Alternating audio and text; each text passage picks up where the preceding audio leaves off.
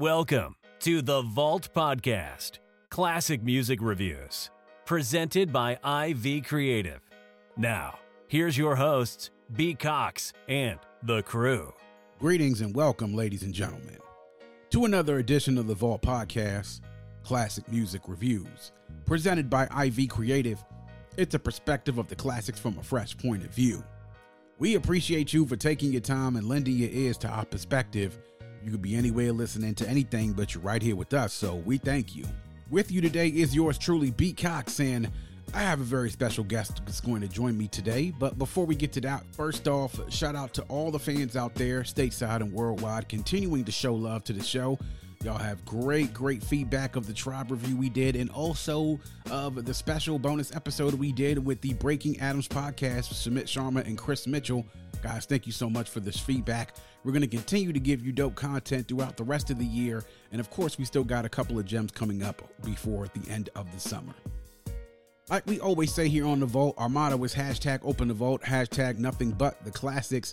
And we got a special one today. So, one that when I pull out of the archives, I knew that I had to get some help and I had to call in special forces to help me break this down. So, who other to bring in and help me break down this album than the professor himself, Nathan Rideaux, CEO of Urban Science Media, and of course, uh, Food Dope Podcast, and also Players from the South podcast as well. Those of you who have been listening have heard Nathan on this show a couple of times already before. So, to break this down, we sat down and chopped it up about our next review. Here's how it went. And joining us here on the Vault Classic Music Reviews, once again, it's a familiar voice that you've heard on this show. Of course, he's a friend, and shoot, we might as well even just call him family at this point. We've done things so far, man. But of course, y'all know him well. He is the CEO of Urban Science Media. He is also the creator and host of First Players from the South, hip hop's first originally scripted documentary, the best scripted documentary out there related to hip hop. Of course, man, a dope, dope, dope first season. And he is also the host and creator of Food Dope Podcast, International Food Dope, where he takes you around the country to some of the best chefs in America and then links the culinary space along with hip hop music and culture. Does a really, really great job. It's come out with a lot of good episodes and good, good interviews with some of the best culinary uh, minds in America. I'm talking about none other than Nathan Rideaux, the professor, as we like to call him here in the podcast world. Nathan, what's going on, man? B Cox, what it do, man? How you doing? Everything is everything, bro. You know, everything is good. When it's summertime, man, we're coming around the corner in the bend in summertime. And Yeah. you know, as we come around this bend, when we think about music in the past, this is usually right around the time when we start to get those classic end of summer classic albums that have come out over the years that drop right around that end of July, beginning of August. And uh, for times past, I always remember and relate those back to the times when I was getting ready to go back to school. So Yeah, you know, it's it's pretty much the same thing here with this album that we got today. And I'm so glad that I have you here to talk about this album today because this is right in your wheelhouse, and this is something that I caught caught on to very very late because I caught on to the group very late because I, I didn't open my ears up and my mind enough to be able to really relate to their greatness. So we're gonna we're gonna take a trip back to 25 years ago, and we're gonna go back to July 30th, 1996, by Jive Records, and we're gonna look at the third studio album by the classic hip hop duo UGK, UGK. Riding Dirty Yes, sir. on Jive Records, released on July 30th, 96, recorded between 95 and 96, with a runtime of 65 minutes and 19 seconds. Interesting enough that this album came out on July 30th, 1996 by Jive Records because another album of Jive Records came out during this day. It was also a Tribe Called Quest Beats, Rhymes, and Life, which was the last review that you guys heard, you know. So it's really interesting the two uh, you know, the the differences between these two groups and as far as like their style and everything else and Right. what they represented in hip hop that they both came out on the same day. It's rare that you see that a label release two albums on the same day, you know? but Yeah, yeah. yeah, man. But producers on this, mostly these two, and they're the ones who made everything happen. Pimp C himself, the late great Pimp C, and N.O. Joe. And also contributions by Mr. 3 2 and then Sergio. But Um, the majority of this work was done by Pimp C, assistance by N.O. Joe. And there's some interesting things we'll talk about in just a second when it comes to the production of this album. This album really not getting a lot of fanfare when it came out. As I noted in a few articles, in particular, the one that I'll reference a lot of times throughout this review is uh, The Ringer, which uh, was called A Coronation for Kingz. It was written by Max Bell. Um, okay. It came out last last week. It, it talked mainly about basically how it came on to become one of the most influential southern rap records ever and the story about how it came you know about that you know pimp c pretty much worked on producing this album himself was assisted by N.O. Joe and they yeah. kind of worked in tandem but really worked and then if there was a just suggestion by either one it wasn't really be like oh man well what you mean it was like all right cool let me do that turn that bass line up a little right. bit cool let me right. do that um yeah. and then beyond just that all the vocals that you hear on that, aside from one contribution that you hear on there, and that I believe is on that on one day, everything else was done by Pimp C and Ojo himself, which is amazing yeah. when you think about it, man. Yeah. so yeah, it's it's amazing, man, and that's the way I was thinking about uh, when we got in the conversation about this show. One thing I was going to preface before the making of the the led up to the the great culmination of this album being was uh, N.O. Joe when he made the move down south to start rapping with Rap-A-Lot, and he brought that gumbo funk, which mm. is what his production company's called. He bought that gumbo funk, and it pretty much put a stamp and started to define what the southern sound could be with the lush productions, the heavy bass lines, and you know it wasn't. We started getting away from the break beats, mm-hmm. and you know what I'm saying, and then the samples, and start going with the lush, heavy production. So shout out to N.O. Joe for bringing that, and it uh, working its way up to 96 in this album. Yeah. And N.O. Joe had previously worked on uh, a few albums earlier um, in the decade. Right. In particular, did a lot of work on Scarface's The Diary. And yeah. Um, yeah. you know, and also had done words as well, work as well on other Geto Boys albums, "Till Death Do Us Part" and "The Resurrection." That's right. So you know, yeah. he had he had been around for quite some time, and the interesting thing about this album, Nathan, is that there were no singles on this. This wasn't on the, uh, on the radio. you know, this was strictly, right, as the name right. says, an underground thing. This was yeah. like, you know, if you were on the third coast, specifically if you were in Houston, Port Arthur, anywhere yeah. in like that southeastern Texas, like anywhere yeah. up the coast, that third coast. You wasn't really hearing much about this. There weren't any videos with this album. Right, and you know, I, I, I heard Bun I heard Bun say that on one of his songs on his solo album on on the, I think it was uh maybe it was the story out the gate. You know, I'm I don't know if it's close to platinum now, but they sold seven hundred thousand without yeah. a video. Yeah, and I mean, what other artists in that era can sell you sell you selling 700,000 albums with no video and no promotion. Nothing. And it's fun and it's it's funny you said it was brought it came out the same day with beats rhymes and life. And that's the interesting contrast that I, I play with in my mind all the time. Like damn why couldn't they get the same love and promotion hmm. that that tribe got and the others? Why why y'all didn't understand what the south was at the yeah, time? but then on the other side I look at it like the shit is dope because they call UGK underground kings yeah. Maybe it was it was meant for them to be that. You know, it, it was. was. meant for, to be for the streets. It yeah. was meant to ride like that. You know. Yeah. And I always look at those artists in the mid '90s that really started to make their way and make their bones. You could throw UGK in there. You could talk about Three Six Mafia. You could even talk yeah. about P and No Limit in them. Yeah, and yeah. these guys didn't really have a whole lot of promotion. Like, yeah, you would start to see things in the source about these upcoming albums because they had a little bit of bread and they were able to promote a little bit. But you weren't yeah. seeing things on the radio. You weren't hearing things on the radio. You weren't seeing exactly. videos like that. But they were still able to move units, man. Like right, that's right. the that's alone, and I think what a, the industry started to catch up with was like, man, these cats are starting to move units here, and they're doing it within like a certain range of like five to six hundred miles, you know. Right. And if right. they can sell these kind of units, if we could put some money behind these cats nationwide, look, what could they do? You know. Yeah. So. Oh man! You, you know what? Uh, you know what? One of my thoughts is about Jive Records, man. You know the age-old um, adage of the record company signing somebody just as a tax write. You know, they want yeah. they'll put they'll put money behind they'll sign 10 acts, put money behind two and use the rest as a tax write off. Yeah. Well, I think UGK was like Jive Records' worst nightmare because yeah. they probably okay, we'll sign them and use them as a tax write off, but it was too fucking talented to do that because they can't they they were too talented and they brought a built-in audience. So you had to put money just for them to sell to their audience. Why not put the same energy and promoting, you know. Yeah. But they, they, had a built built in audience, man, that appreciated and that still ride with them t- uh, till today. Yeah. As it states in this this Ringer article, it stated that you know Pimp C talking about the jive numbers in the '90s that you know they never paid them any royalties in, right. on their first few albums. The money right. that they made was made on them touring and them getting money from features.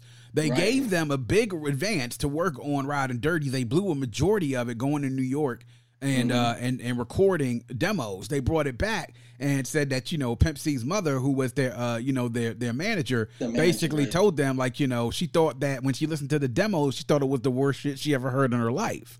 You know, and so he was angry with Jive because they he felt like they were being exploited. They didn't have right. enough funding, and at this point, it was like he sort of got in the corner with Joe. And at some point, he was like he wasn't gonna put the album out. Joe was like, "Yo, look, Pimp." Longer you sit here with this album, you know, the longer you're gonna be under contract with these dudes. So right. let's go ahead and get it done, man. So they got it done, and with working with Joe and doing things like using a Hammond B3 organ, playing a lot of those drums that you hear in particular live on an MPC yeah. versus having a drum loop, you know. Right, Another thing right. that just adds to the mythology of this album, bruh. So, right. uh, just crazy talks, man. So we'll we'll go actually, man, to your recollections of this time when this album came out give me a perspective of what the professor was doing when this album came out, when you heard it, and then what you thought then, and then what you think now.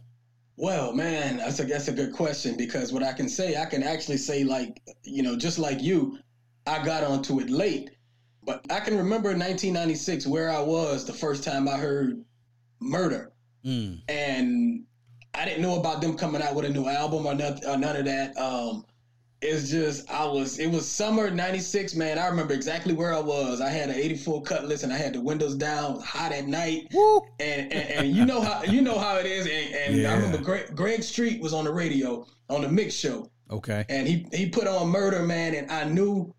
Damn, when I heard it, I knew it was from the South and I knew where it was from. It was from the Gulf Coast. Mm-hmm. You know, at, at that time, you could probably tell where, where music was coming from uh, because of different the different sounds of the different regions of the South. And when I heard, mm. you know, mm. the track, the drums, I was like, shit, this close to home. I knew exactly where it was from. Yeah. So that was murder. That was uh, summer '96, man. And then it, it, it just took off. Uh, took uh, became you know UGK alumni. Yeah. They all got attached to it, and um, mm-hmm. you know, mm-hmm. just took off from there.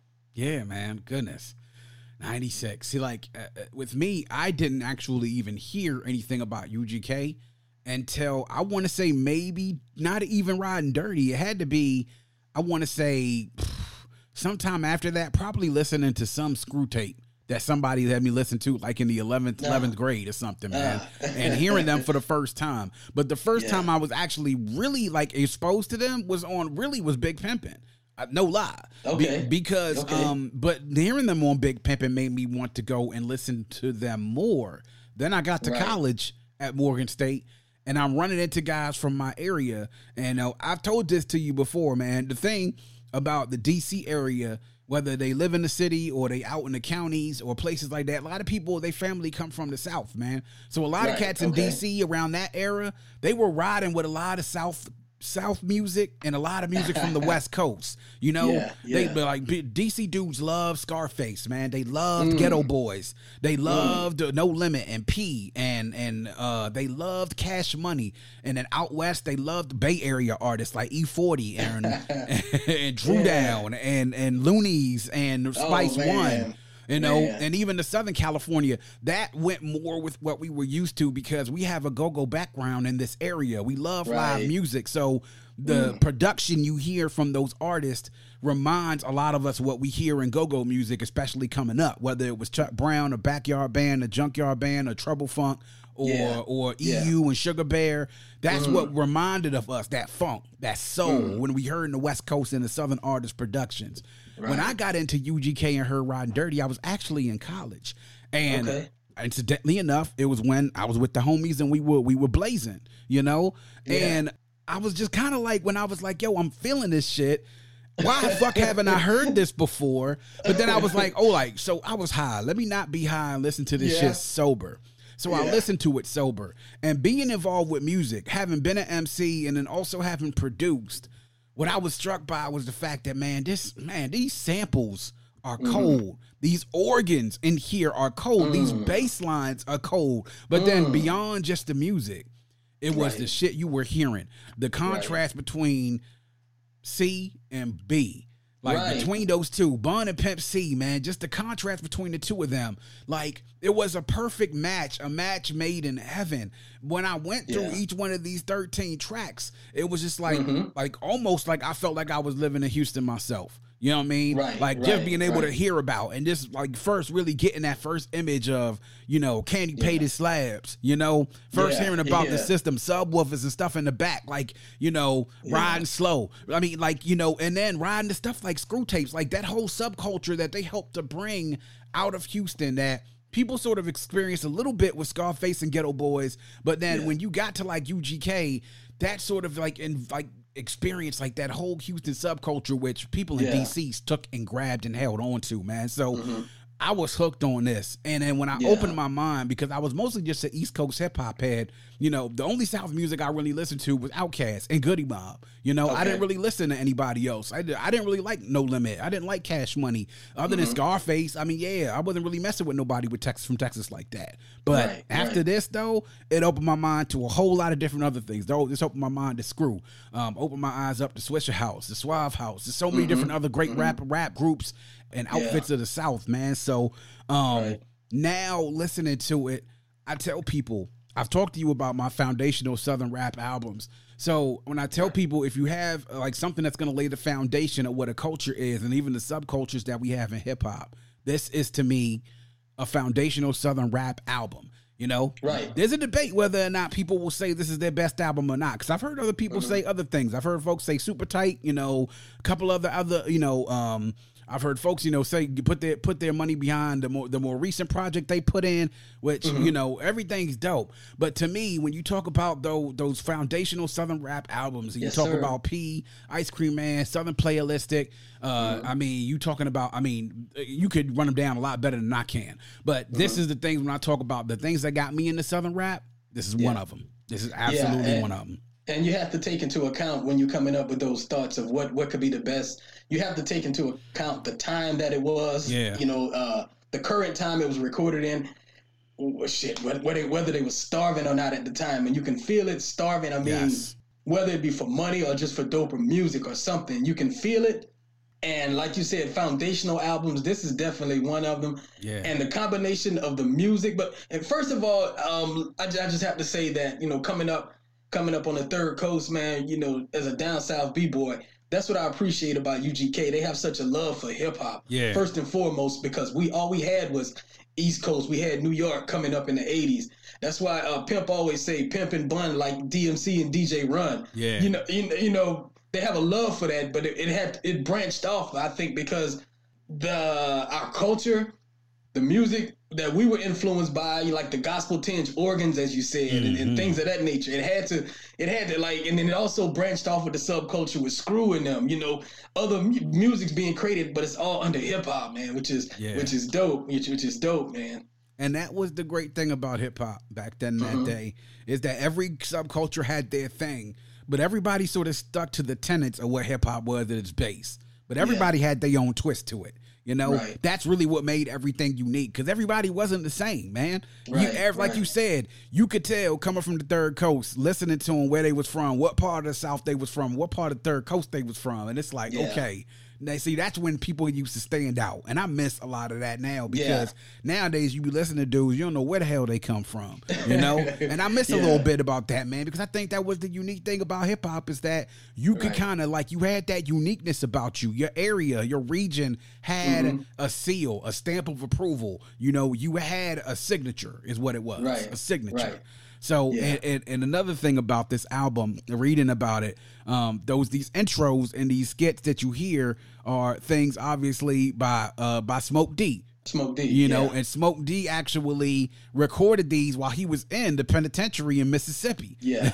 Yeah. now the story, Yeah. now the story is in UGK is that he smuggled it into jail. He told that to Julie Bev, um, to Julie Beverly when he was talking Mm-hmm. to her about that during the with an interview book, that with, uh, yeah with the interview yeah. that they did they did um not too long ago and he said basically you know hey he took that in and while he was sitting there talking to it the guards probably thought he was singing along to a tape or something he was just literally in there recording like a like an audio documentary you know what I Yeah, mean so yeah, yeah. and that's just ridiculous man because it's just like I'd always wondered where those recordings had come from and I was just right. like like, it's just wild. It was just like for the longest while, I never really knew. And then when you found out the dude was in was in, in prison, it's like, all right, Uh-huh. this shit makes a lot more sense now. Cause I'm just wondering who is he talking about? Who's kissing? Like who does he? And then, yeah, yeah. Free world steak and shrimp.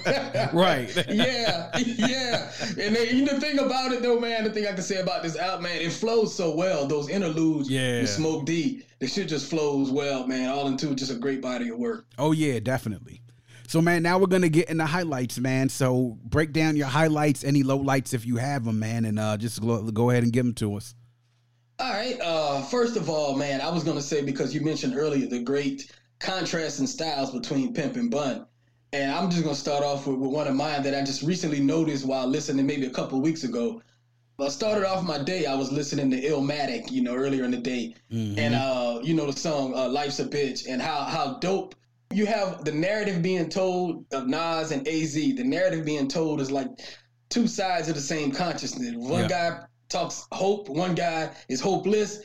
So and, and it get it got me to thinking, man. I was listening to High Life. Mm, yeah. And I listened to that shit, and it just put it put me in a place where I could say, "Man, damn, it's it's riding dirty, our Illmatic." Mm, wow. Because you know the way Nas told told his story, his tales, and his shit, and put it in the way the city embraced it, man. It's like Yeah. this high life, man. It just puts you in that place because it reminds me of stories my own family. You know when Pimp is telling the story of uh, Dee Dee getting married and Edgar on the boat. Yeah. that sounds like shit. You know that shit my family say down. You know down Right, bottom. right. You know shit like that.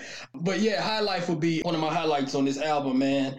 hmm Uh, I told you about murder already. Uh, diamonds, diamonds and wood. You know, Hmm. I think I think that's the first. I think that's the first time DJ Screw a hook um, by DJ Screw was sampled for you know put out on mainstream Mhm. release. Yeah. Um, the shit, the shit is fire. That diamonds and wood. Um, I think my favorite song on the album is an N.O. Joe produced one, and it's uh, that's why I carry. Mm. Goodness, that's some heat. And that's some heat, and that's one. If you if you sit down and listen closely, man, Bun's verse, the way he ended the song, I think it's one of the most pivotal verses in uh, hip hop history, especially in the South. Mm. Yeah. The way he, uh, Bun and Sia light your world up explosively. Mm. You know Yeah. Yeah. that verse. Another one for me, man, is I think probably the first time in history I could probably say that an interlude is probably my favorite song on the album. Is uh the outro to Oh, the okay. album. Woo. Yeah. You okay. know? Yeah. Yeah. My goodness. Yeah. That. Yeah. Oh. Good. Yeah. That. It's a, a nine and a half minute long in, outro. You know, and you Mm-hmm. Really don't notice to tell you the truth, man, because You don't notice it. you don't. Wow. And it's nine and a half minutes, man. And I got to sit there. Once I started to take notice of it, I had to buy the album on vinyl just to listen to that and through my Mm. through the through the monitors, man. But Mm. once, and that's probably a song. Even though it's nine and a half minutes, I listen to it. I never cut it off early. If I have something to do, I listen to that whole that whole joint, man. Where you can close you can close your eyes, man, and visualize the like pimps telling the whole. Southern hip hop history through one song, just Oh, sending man. shouts out. You know Ain't what I'm saying? Yeah. Yeah. Yeah, yeah. You know. And and he's naming the cities, the people, you know, Lafayette. I used to live in Lafayette. You know, he's naming the people, and and mm. Shaquille O'Neal kept it real with me. You know, Yeah. th- this shit is fire, man. Yeah, yeah, man. It, it's something when listening to this album that you get the picture of this sort of like the life that they were living, but then you mm-hmm. also sort of get in a picture of what people around them are sort of going through too. You know, it's something that really was for those of us who weren't familiar with that area of the country really an introduction to tell you like look folks going down here going through the same type of stuff you're dealing with. Now the words are different. How they say it might be mm-hmm. different. The accent's mm-hmm. different but it's the same Right. thing man you could literally take those stories and and transport that to southeast dc or Yeah. to somewhere in newport news or to somewhere in Atlanta or somewhere in Columbia, South Carolina. I mean, so it's um it's a translatable concept. The delivery, I think, is what brought everybody in. You know, Yeah. the delivery is what I think is what captured you. Right. from my And- high, and- yeah. Go ahead. To add to add to that note about delivery, man, I think what I think they're appreciated for, and not just UGK, but a lot of groups in the Third Coast, because I think when I was on your show last time, when they all started out on the independent level, you don't have A and R's overlooking what you're saying, Mhm. so you're free. You're free to say what you want.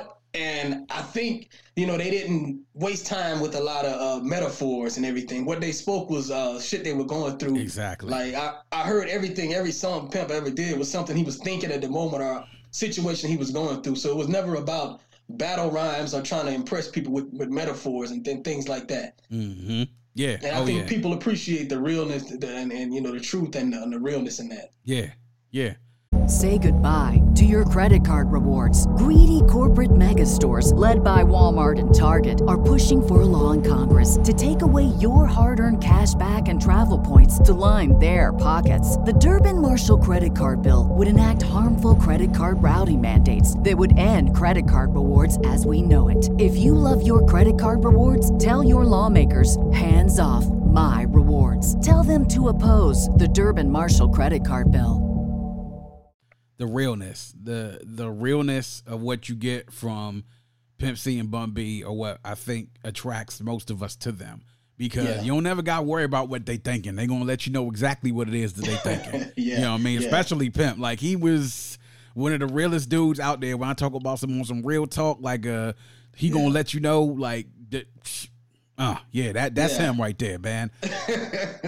yeah. Yeah. Oh, I was gonna say, and for people who think, you know, the, as far as the um, the explicitness of Pimp C and, and, and the crassness, I think if you pay too much attention to that, you you missing something that he did with the music underneath. Huh. You know, pay attention, pay attention to what he's doing with the harps on like that remix. You know, or, Oh, or pay yeah. attention to, you know what I'm saying? It's, it's little shit like that, man. Yeah, yeah, man. Them, oh goodness, it's look, look, man. It's there's a lot on this album just to be able Yeah. to unpack in regards to what they did production wise and um Mm-hmm. And how innovative it was at that particular time because it was a lot of the things they did were a little unorthodox, but knowing that they had so much of a limited production budget, N.O. Joe Mm-hmm. pretty much did this at you know uh, about a portion of what his going rate was, but he did it because he said he believed in the project, you know, Right, and right, um right. he submitted himself as a result of of this. I mean, he was already an established producer, but I think this helped to, you know, producers mostly are linked Mm-hmm. to classic track, classic albums that help to cement their legacy. And this is just another one, It's probably the second in about two or three years that he had had, you know, that he was linked to, man. So Yeah. yeah. So um, my highlights. So I mean, to me, I love everything on this album. I mean, I I, I love murder. Like I agree with you there when you listen to that, and it kind of hits you right in the chest. Yeah. Um, I actually when when it comes to diamonds and wood, I mean, this is like one of those songs where it's just like, how can I explain it? It's like riding on a bed of clouds in a 64 Cutlass Supreme with the windows Yeah. down, with the fattest blunt of some sticky icky, cruising at like 35 miles an hour. yeah, bro. That's what it feels like to me. It's smooth. And then not just Mm-hmm. that, the song is so smooth, but then the shit that you hearing from Pimpin' Bun of the song ain't really smooth. Yeah. You know? Yeah, They right, talking about some right. hard shit. The shit that's going on in the song, man. But the Yeah. song gives you that feeling. It's like, yo, I always tell people, man, if I ever had a major entrance to be able to come under something, this is like on a short list of songs that I want them to play as I'm walking out. You know what I'm saying? Yeah. Diamonds and wood. I mean, Yeah, it's man. it's um wow, man. Uh, three in the morning, obviously, is another classic UGK song. Um, that, Mm. Well, that- that's one of the best hooks. That's one of the best hooks yes, ever. absolutely, Abs- absolutely.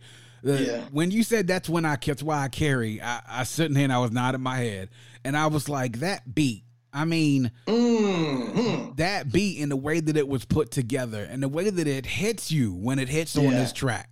And I was just like, whoo, my goodness. I know Joe put his foot in this beat. He put it, man. he man, put his on, man. foot in this beat. Yeah. And those verses on there, especially Yeah. with Pimp, me Bun's verses on there, me Pimp, yeah, but Bun's verses on there, man. Oh, Bun said when we got the red drink, purple drink, you know what I'm talking about? You can hear the bells in the background. yeah. yeah, man. oh, Laugh and say they never heard it. yeah, exactly. Uh, the, the high life. Um, that's in the contender for my favorite song on the album. Like you said, man, listening to it, and then like the the, the hook on this one is another one of those hooks on here. It's just like, yo, they did this themselves. Like they actually Yeah. did this hook. Like Yeah. and then the the just the stuff that you hear, of course, in the song as well. This is a, a great Pimp C and N.O. Joe co-production. Um, Right. um, really works well. Um, the track "Riding Dirty" is to me something that I even when I think about this album, I even forget forgot about it. But it's to me is a very slept on track when it comes to this album. But um, I, I liked it, and I was just like, you know, Yeah. I forget about this joint, man.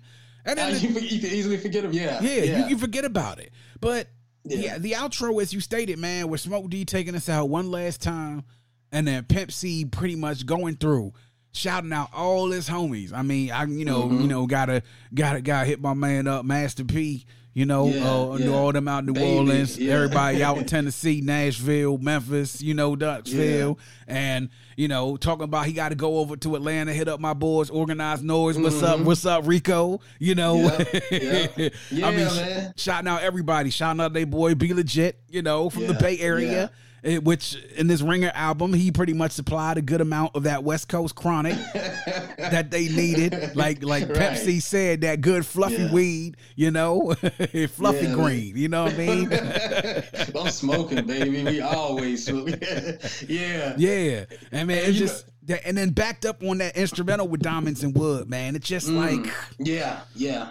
yeah, like it, just it don't it don't get no better as far as closing out an album and man and, and you know you mentioned um I think one of my favorite one of my favorite lines on the whole album when you mentioned the song Riding Dirty is when pimp said, Police they wanna run in, talking on cell phones got a lot of kings done in. Yeah. I wanna live like Arnold Willis and Mr. Drummond. Yeah. Man. Yeah. Yeah. man. Yeah. That's one of my one of my favorites, man. And um I forgot to mention in the beginning, man, that um actually one of the people that you mentioned has has his footprint all over this album is Mr. 3-2.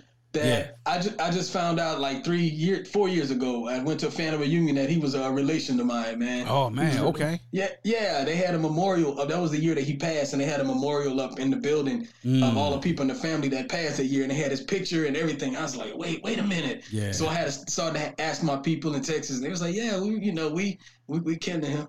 Yeah. Yeah. Wow. Man, that's that's Yeah. crazy.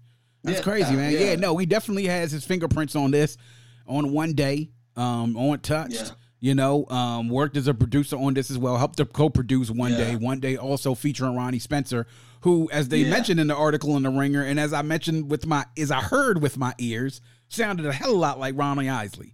You know, Sure did. you yeah. know, I- and, and the, the vocal arrangement, man, the vocal, and you can look at like at the time, like Pimp and Bun, we were all the same age. So at the time, we were 21, 22, and they was recording this, and you got to look not only beats and rhymes, but man, but vocal arrangement. Yeah. And on this album, especially on One Day and um and High Life, the vocal arrangement on the hook. Yeah. Man, it's it's ridiculous. ain't it's it? ridiculous, man. yeah, it, yeah. It it is because when you think about man the like from a hip hop background, but also also coming up and listening to music to be able to do vocal arrangements like that, like those are like Mm-hmm. Right. vocal arrangements you only get from like R and B folks, man, folks who are singers, man. But Right, but like they said in the in the article, I know Joe himself had spent time and had done some singing, and so Yeah. it Pimp. So it was like you know, Yeah. it was easy for them to be able to do this, man. It was Right. amazing, amazing vocal arrangements. Yeah, and you took it the de- the love and dedication. I mean, you know, Pimp, like I said earlier, was a down south b boy. The love and dedication he had to his craft. What be, between the first album and Super Tight, you know, he he made a, a, a voyage of Mecca over to New Orleans and learned from Leo Nocentelli from the Funky Meters. That's where the organ came from. So Mm, yep. to get away from the samples and everything from the first album, he wanted to bring in a new sound, and that's he went and studied, went to New Orleans and, le- and learned and studied, and that's when he came back and was able to bring the organs and, and everything like that, and the musicality into it. Yeah. Oh man. I mean, it's Yeah. just um it's it's something that you know, listening to an album, especially, you know, of from that particular time to be able to hear musically like the things that they were able to accomplish. Like I said, and again, with not a whole lot of not a, not a big budget, not a big machine behind mm. it, no marketing, mm. no nothing. They literally came out. It was almost like reading this this article. They almost made this album strictly for the love. I mean, they made it because they yeah. were contractually, you know, obligated to make yeah. it. But it really, you could hear in this album that they were making this man all driven, like you said, for the love, man, of the culture. Yeah, you know, yeah, for the culture. Yeah, yeah, man. Yeah, and and another one of my songs on here, man, is that you could I forget about sometimes, but uh, good stuff.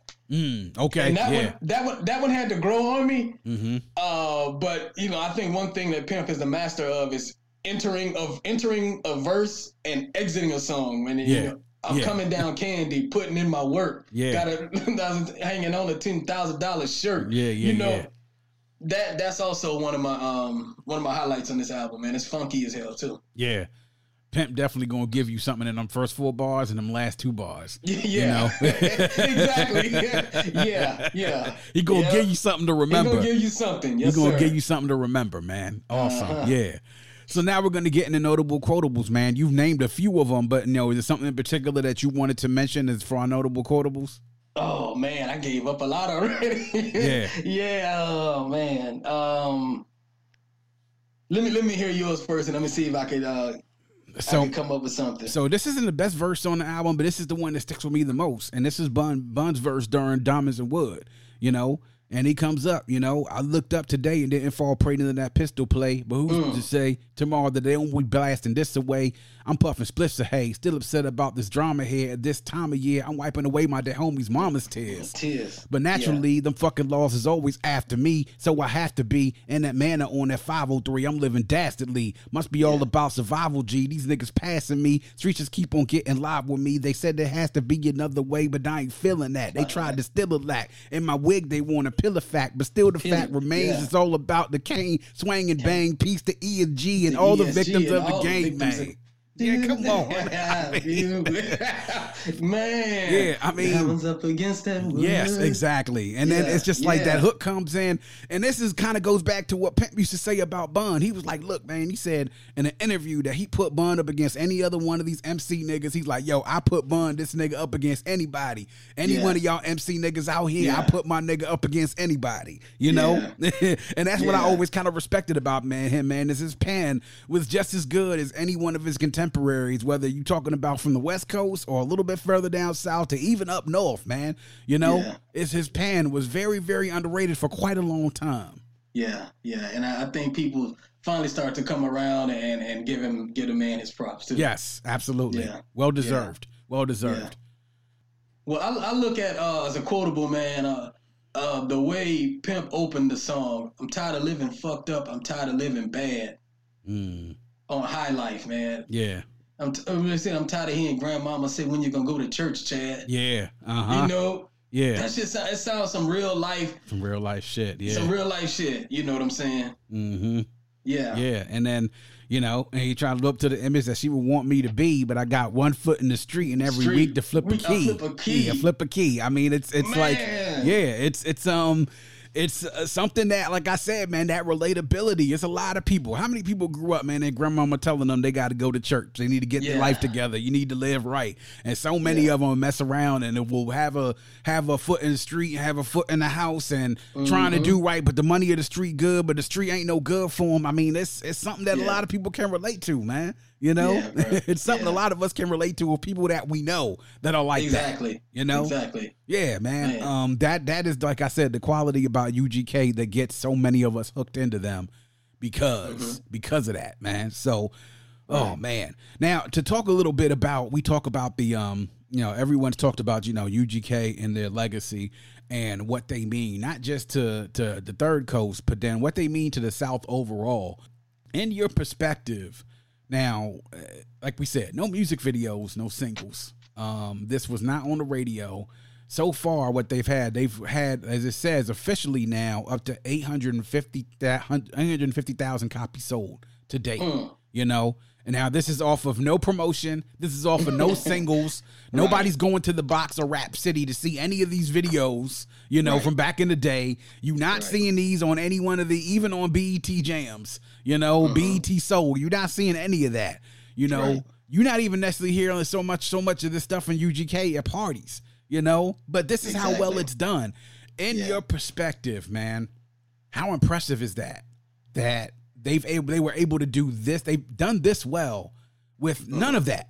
You know, there are people that have put Right. out all of those, all three have had radio play, videos, and singles, and Mhm. haven't even sold that much. Right. How impressive is that to you, man? that's that's very impressive for them to be able to have a catalog to display and you can hear the growth in each album Yes. as men and as musicians and and you know man as, as husbands as fathers or what or whatever man you could just hear the progression and one thing I could give them credit for is because of the subject matter is is real and they have gotten appreciation people have appreciation for their realness I think it's made their music timeless. It can't be put into a box to say this is outdated. Mm-mm. Yeah, absolutely. You know what I'm saying? Um, Absolutely. Yeah. And and as I said earlier, I wish Jive Records would have known what they had. Yeah. Uh, for these for these guys to be able to go and do what they did, pretty much off of bad contracts with their first label and get the the, the, the business with the IRS and the, you know Yeah. they put out a lifetime of music, man, and, and the shit is still banging to this day. So to answer your question, it's very impressive that they were able able to build that legacy based on music first and the bullshit second because they never got wrapped up in the yeah. imagery. You know, look how look how long they had to wait. Like Pimp had to wait until they did uh, the video for um, Big Pimpin' Yeah. for people to, for people to actually see an image of what Pimp C is. Yeah. You know, they had to wait that long, and to think of how their label wasn't behind them because they didn't agree to do uh, Big Pimpin' two. Yeah. Huh. So that's Man. why they shel- they shelved the next album, Dirty Money, until it like Bun said, until the album got cold because they didn't want to do another song with Jay. They didn't want to get a Timbaland. They didn't want to do a Big Pimpin' too. And why? He, and why he said because our fans will think we flop. Now if that shit is mm. not hip hop. Then what is? Yeah, there you go. There you go, You man. know? And that's just keeping it real with people, man. You know, that's just keeping it real with people. The one thing that I have to give credit to Pimp and Bun. And the thing that I even said, even about the LOX and this whole thing that came out with this Verzuz between them and Dipset this past week, is that you never saw any bullshit between the two of them, man. Like you even Right. see in these interviews, different interviews between the two of them, man. They always kept it hundred with each other. They were always together. You never really saw any type of shit happen when even when when uh, when Pimp got locked up and you know Yeah. he went away for a little bit. You know, Bun was always riding with him. When he came out, it was like bam, we picking right back up where we left off, Playboy. Mm-hmm. Yeah. and we gonna Yeah. make these things. And then they came out with they that last studio album and still fucked the game up. You know, Yeah. from many different uh, from many different perspectives with so many Yeah. different guest guest spots on there. So Yeah. the one thing I can respect about them is they always roll for each other, man. And it's hard because in hip hop you have a lot of groups where you know niggas break up and stuff happen. People get jealous of each other. Somebody wants to go solo. The record label Right. drop y'all. People start blaming each other. You ain't getting none of that shit with these dudes, man. And that's Right. a, to me is the hallmark of a true friendship of a brotherhood. And there's just two real like real G's just really sitting there with each other and being like, all right, man, I got you, bro. Everything good. Yeah. You know? and whatever they had happen between them is just like you said, just like brothers. So um, it didn't spill out onto the music. They kept it 100 with each other, kept Exactly. it professional, and and did what they had to do with the music. Exactly. There you go. There you go, man. Yeah, So we get sure. to the point, man, where we're at, man. The final verdict, the test to see if it stands the test of time, whether we think it's a certified classic, borderline classic, classic just in its time, or not a classic at all. And then we rate it from seven to ten. Seven that we don't feel as strongly about it, and ten that we feel very strongly about it. I think I already know what you're gonna say, bro. But what say you, uh, Nathan, about the riding dirty? certified classic, bro. And I give it a 10. I give it to the maximum. Certified classic. Yeah. Same here. Certified classic. Uh, 10 out of 10. It's like I said, a foundational southern rap album. It's a foundational hip hop album, really. If you think about it, man, all the aspects of hip hop taken into place. This is something when you talk about H Town, Port Arthur, Houston, Texas hip hop, you can't have Mm-hmm. Yes, that sir. conversation without talking about this album. You can't. Right. It's right up there with Mrs. Scarface's back in the diary. It's right up there mm-hmm. with Geto Boys, uh, Grip It mm-hmm. on that other level. And also, We Can't Be Stopped. Can't be stopped. You know, it's right up there, even if you want to put it on that. Since he from Texas, DOC, no one could do it better. Yeah. yeah. You know, I mean, Big so. Mike, something serious. Yes. Big Mike, Big Mike something serious. Come on, man. Yeah. Yeah. yeah you having that conversation about these same joints. You talking about hip hop in the state of Texas, man. It starts right here with them. These are the albums that you have to listen to. So, Riding Dirty certified classic, 10 out of 10 without a shadow of a doubt, man. So mm-hmm you know, there we have it, bro. Um, so before we actually get we, we get out of here, and of course, I always thank you for stopping by, man. And things are yeah. going good with Food Dope. It's a dope uh, podcast. Everybody who isn't listening to it, make sure you're listening, and subscribe to it, and also make sure y'all subscribe to Players in the South and checking out what's coming on with that, man. But I wanted to ask you, you just uh, shared something with me about a project you got coming on. Of course, ironically enough, related to the group that we just covered, UGK. But you got a project coming up about something going on with them man, the story that's being told, man. So let the folks know what's going on with that. Yeah, yeah. Thank you, bro. Um, what I got is, you know, I like to try to stay cutting edge of what I'm doing, and um, I'm I'm working on an audio documentary. It's called Boys to Kings, a UGK story, and it's actually the story of Big Mitch, uh, Mitchell Queen, mm. and you could you, you probably know been a lot of songs with Pimp name uh, Big Mitch, uh, yeah. Mitch, uh, and the Queen family, and a lot of their songs uh, me and Big Mitch, we've been cool for quite a few years, and I always wanted to do. He got so many stories, and I just wanted to. Never had the right arena with him being in Texas and me being in Atlanta. You know, to, to be able to sit down and curate these stories and everything. I figured we'll go ahead. I was like, man, let's let's do a documentary. I'll produce it, whatever. Um, and it, I'll let you sit down. You tell your story.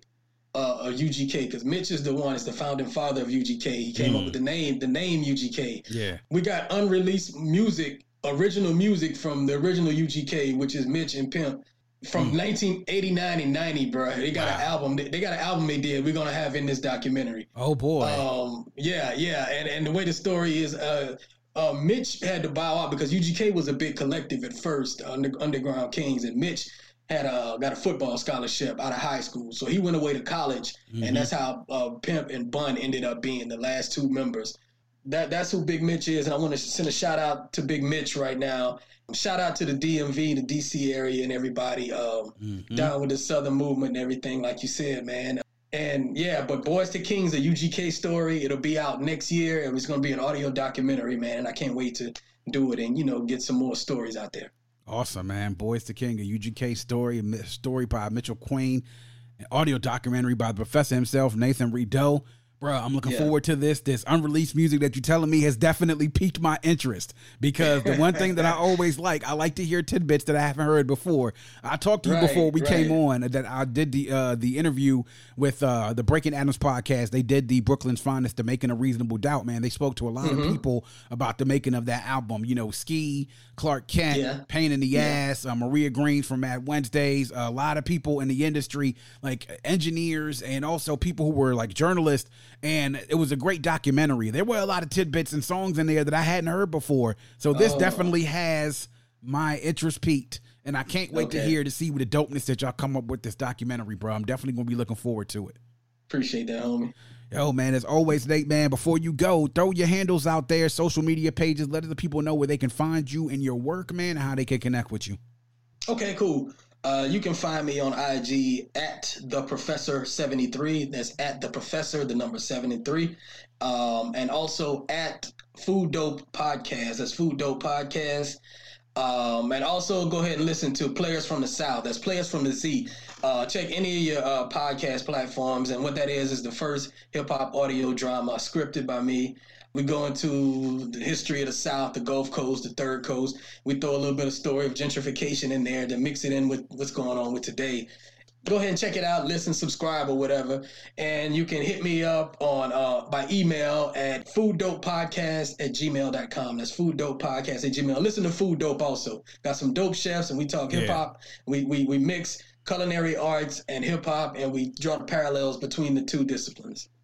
Yeah, man. I have to listen listen to Food Dope on a full stomach, bro. Because after I listened, sometimes a couple of times I messed around and listened on an empty stomach, and I was like, "Damn, I'm hungry." What the hell they was talking about? Yeah. Sound good as hell, man. Let me go. Yeah, Let me go see if I can get me something to eat. so I suggest if y'all doing that, y'all trying to watch your weight, you might want to listen to Food Dope on a, on a full Food stomach. Dope. Yeah, but definitely make sure y'all check it out, man. Good, good, good stuff. And Nathan always puts out dope content, man. So the professor, Nathan Rideaux, thank you again for joining us once again here on the Vault Classic Music Reviews. We gonna holler at you on the flip side, bruh. Thank you, bro. I'll be talking to you soon. And a big shout out once again to Nathan Rideaux, the professor on the vault here, breaking down Riding Dirty by UGK. Big shout out to Nathan, always coming through and showing love to the show. Of course, always breaking down those Southern classics for us. Make sure y'all checking out Food Dope Podcast and as well showing love to players from the South. Two, two great shows of content you got right there. And of course, make sure to look out for that UGK audio doc when it comes out especially because what Nathan said he have coming, and I can't wait to hear what they have in store for us with that project. And that is going to wrap up yet another edition of The Vault. Please make sure you check us out on our host on Red Circle. You can also download, stream, and subscribe to the Vault Classic Music Reviews on any one of our streaming sources. If you go to the link in any one of our social media pages in the bio, you will find our Linktree. There you'll find all of our social media pages and also all of our streaming sources. Again, you can get to the Vault Classic Music Reviews on Instagram on at Vault CMR Podcast, on Twitter at Vault Classic, and on Facebook and YouTube by searching the Vault Classic Music Reviews Podcast. Like the Facebook page, subscribe to the YouTube channel, check out everything that we have going on, including our last bonus episode with the Breaking Atoms podcast. Great, great talk there. And make sure you're following us on all those platforms. We love to hear and interact with you all on social media. We do it here all for you. We appreciate the support, and if you have a friend, tell a friend, and make sure that that friend tells a friend. Always remember to keep your headphones on and your music loud, but not too loud. And as we close, we like to remind everyone to dream big, because dreams are the basis for creation. Always create, motivate, and elevate, because you were never destined or created to stay stationary in this life. And on that note, we say peace. Thank you for listening and coming into The Vault. Please subscribe and follow us on Facebook at IV Creative and Instagram at E IVECRE8.